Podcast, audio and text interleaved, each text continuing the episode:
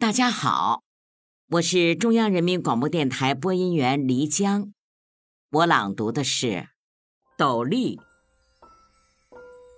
孩子，戴上这顶斗笠吧，你便把故乡戴在头顶，走到哪里，你都是故乡的一朵蘑菇，娘在梦里也能看见你不斜的身影。孩子，带上这顶斗笠吧，斗笠里有我编进的鸟鸣。走到哪里，你都能听到来自故乡的声音。静静的夜晚，鸟鸣会滑进你的梦境。孩子，戴上这顶斗笠吧。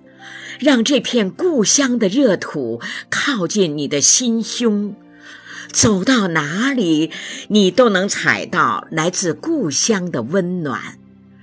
即使寒流侵袭的冬夜，你也会感到春意融融。孩子，戴上这顶斗笠吧，让这朵故乡的花儿伴你在闹市穿行。走到哪里，你都能闻到故乡的芬芳，让这泥土的芳香拍打城里的每扇窗棂。孩子，戴上这顶斗笠吧，你便把一轮月亮戴在头顶。孩子，它可是娘心间的一点亮啊！